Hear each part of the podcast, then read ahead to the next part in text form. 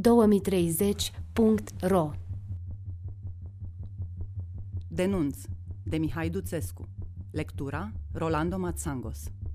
Domnule procuror, subsemnatul Petrescu Horia, în calitate de arhitect șef al municipiului București, domiciliat în București, strada P.I. Ceaikovski numărul 1A, titular al cărții de identitate seria BX numărul 322712 CNP 18003105644422, în temeiul articolului 290 din Codul de Procedură Penală, formulez prezentul denunț împotriva numitei Munteanu Alina, în calitate de viceprimar al municipiului București, pentru săvârșirea infracțiunilor de trafic de influență și șantaj, prevăzute de articolul 291, respectiv articolul 207 din Cod Penal. Dovada săvârșirii acestor infracțiuni o fac cu următoarele mijloace de probă, martori și materiale audio-video.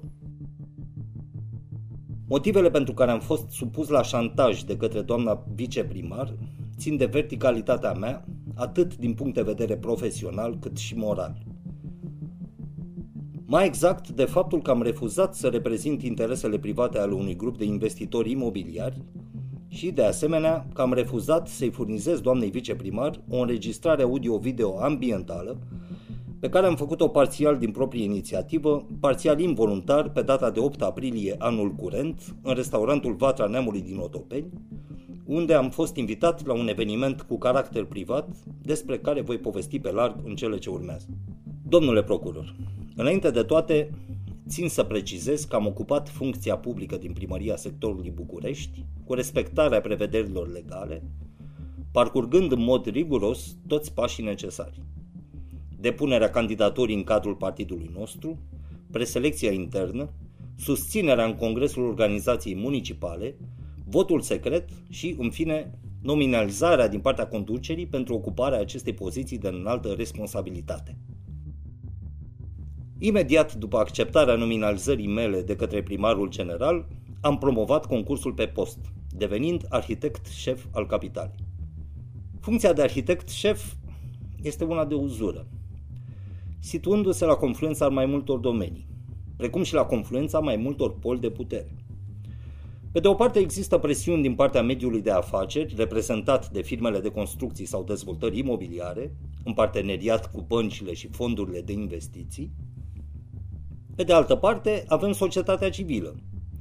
Iar aici, desigur, știți că partidul nostru are o veche tradiție, funcționând din totdeauna ca o hârtie de turnesol în favoarea bunei administrări și a gestiunii patrimoniului urban. În sfârșit, fără a lăsa să se înțeleagă că lucrurile sunt chiar așa simple, ori că fiecare dintre acești poli de putere nu are la rândul său putregaiuri, trădători și așa mai departe, Vă rog să-mi îngăduiți, stimate domnule procuror, să nu încheie această introducere înainte de a puncta câteva aspecte relevante din trecutul meu, convins fiind că însăși interpretarea eronată a acestora au determinat-o pe doamna Munteanu să mă forțeze să-i ofer înregistrarea audio-video menționată anterior și să recurgă la amenințări și șantaj, determinându-mă să recurg la rândul meu la formularea acestui denunț. Am să încep așadar cu rememorarea unui episod celebru la vremea sa, de acum mai bine de 15 ani, de când partidul nostru nu era decât un ferment de idei și determinare și o mână de oameni adunați în jurul actualului președinte al țării. Fiecare dintre noi, cei de atunci, veneam din afara politicii. În ce mă privește, deși eram foarte tânăr, reușisem să mă impun în fața celorlalți ca fiind cel care l-a băgat la pușcărie pe ministrul culturii. Și am să explic aici ce a presupus acea acțiune. În anul 2014 am câștigat împreună cu alți trei colegi arhitecți un concurs pentru proiectarea pavilionului României la Târgul Internațional de Carte de la Frankfurt.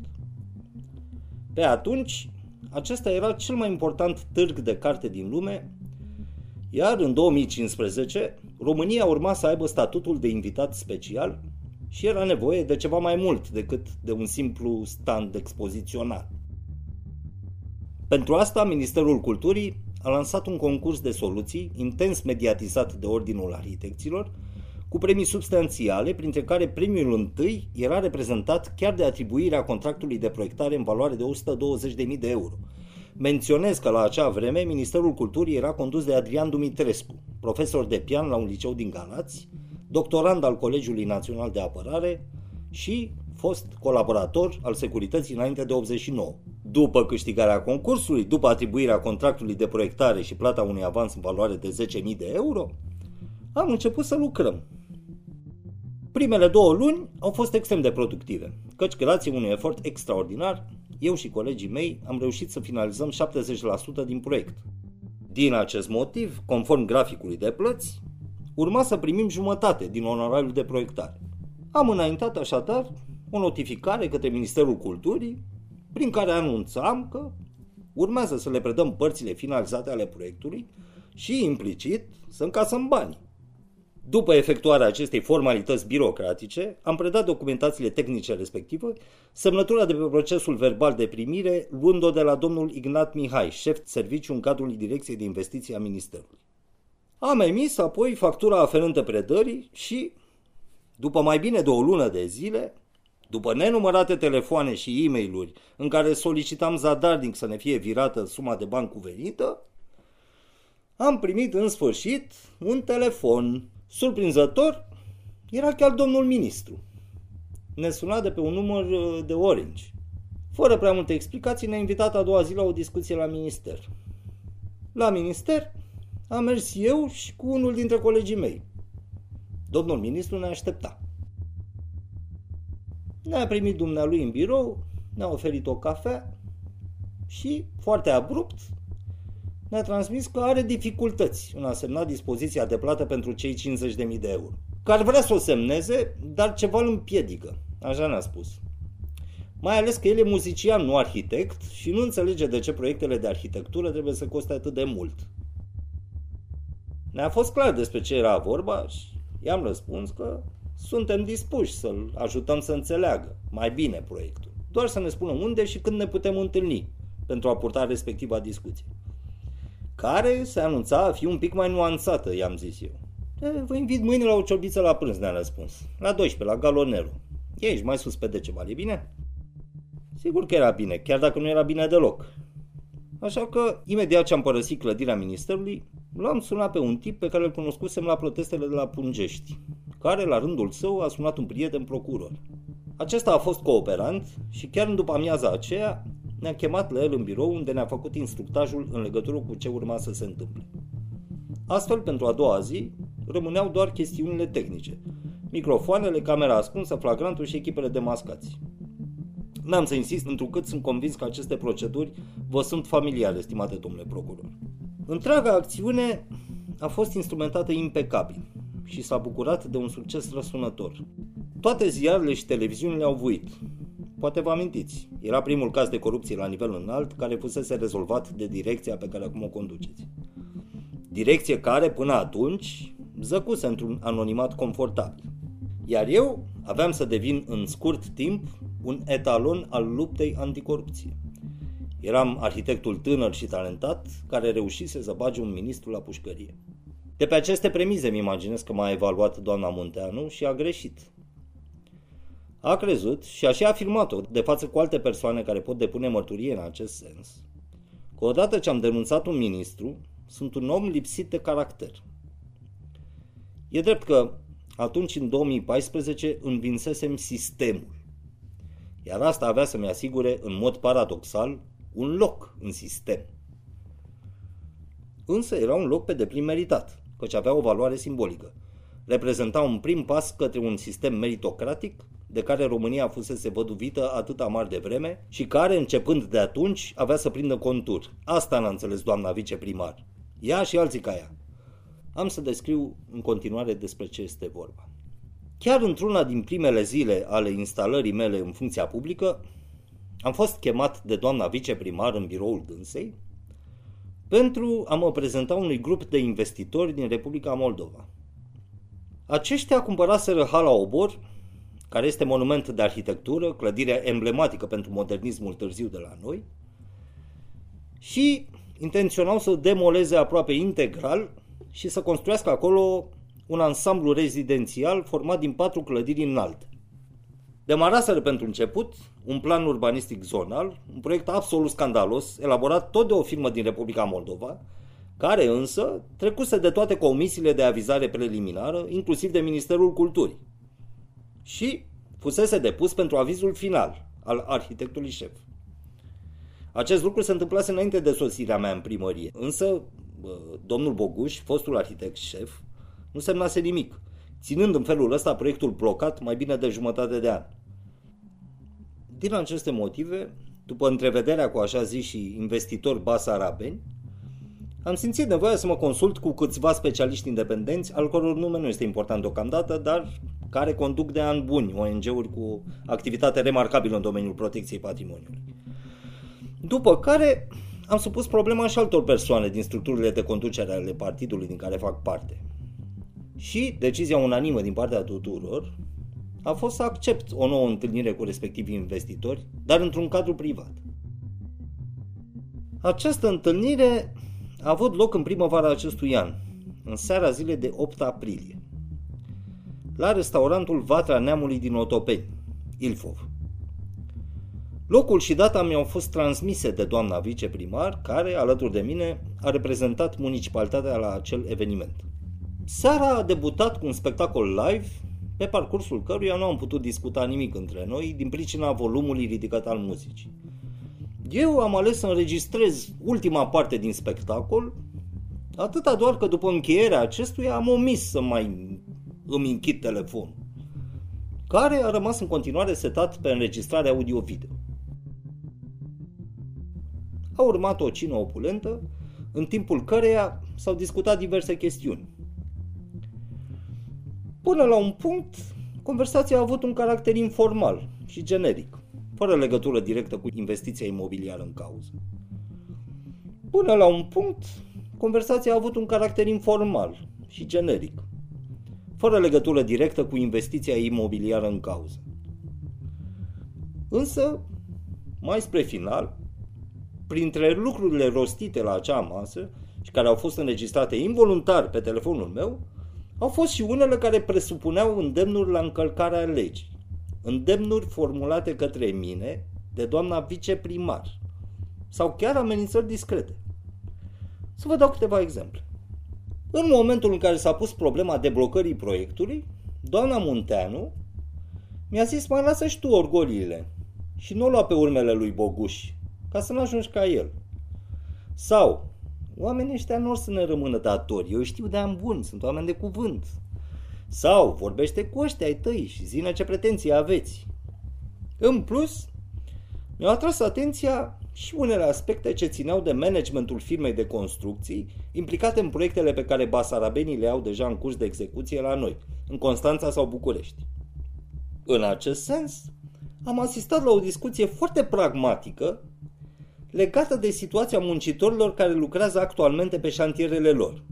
Se menționa că aceștia sunt aduși dintr-o anumită zonă din India și că dincolo de faptul că în felul acesta rezolvă criza forței de muncă din domeniu, respectivii oameni sunt mai rezistenți la lucruri la temperaturile înalte, specifice Bucureștiului ultimilor ani, decât alții, aduși din alte țări sau chiar din alte regiuni ale Indiei.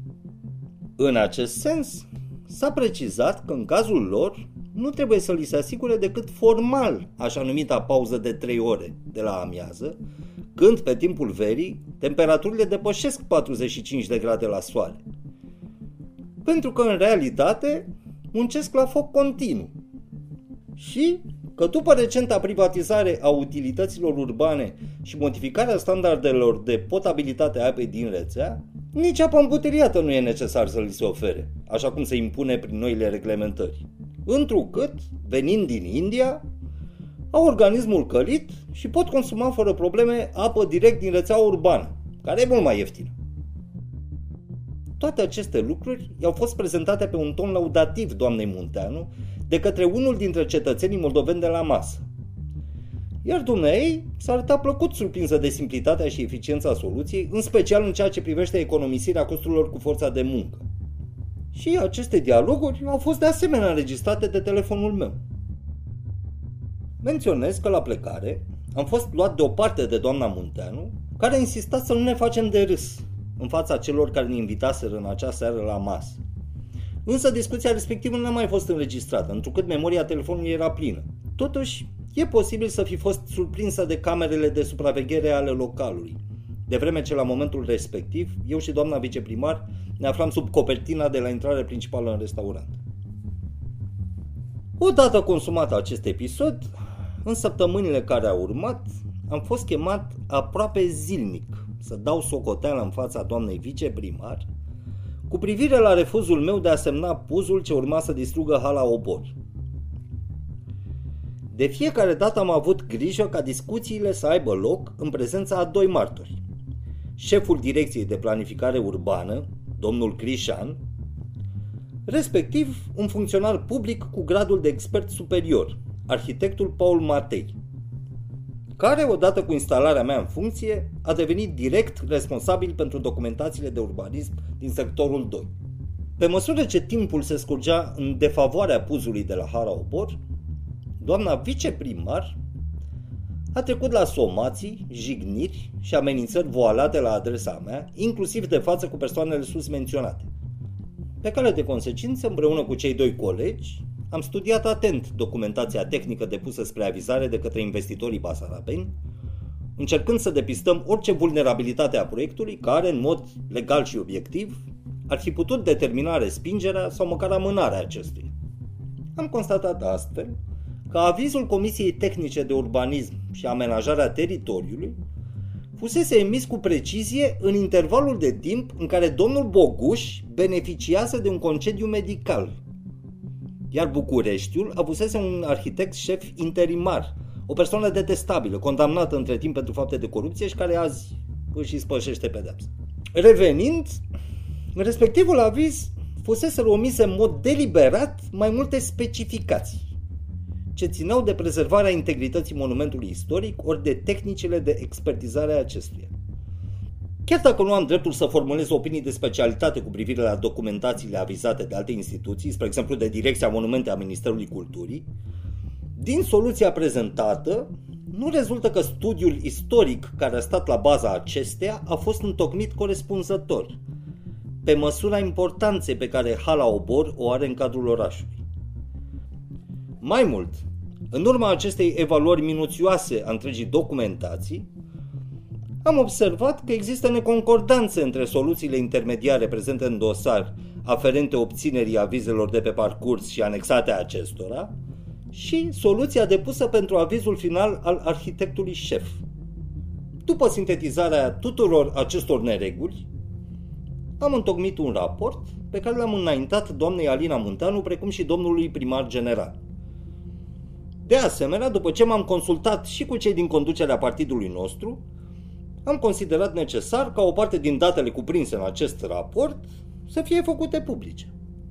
Am oferit așadar un interviu pe platforma hashtag România sau hashtag Pușcăria, care în scurt timp s-a viralizat și a adunat sute de mii de reacții de solidaritate. În acest context al unei îngrijorări publice generalizate cu privire la soarta patrimoniului, am fost interpelat din nou de doamna viceprimar.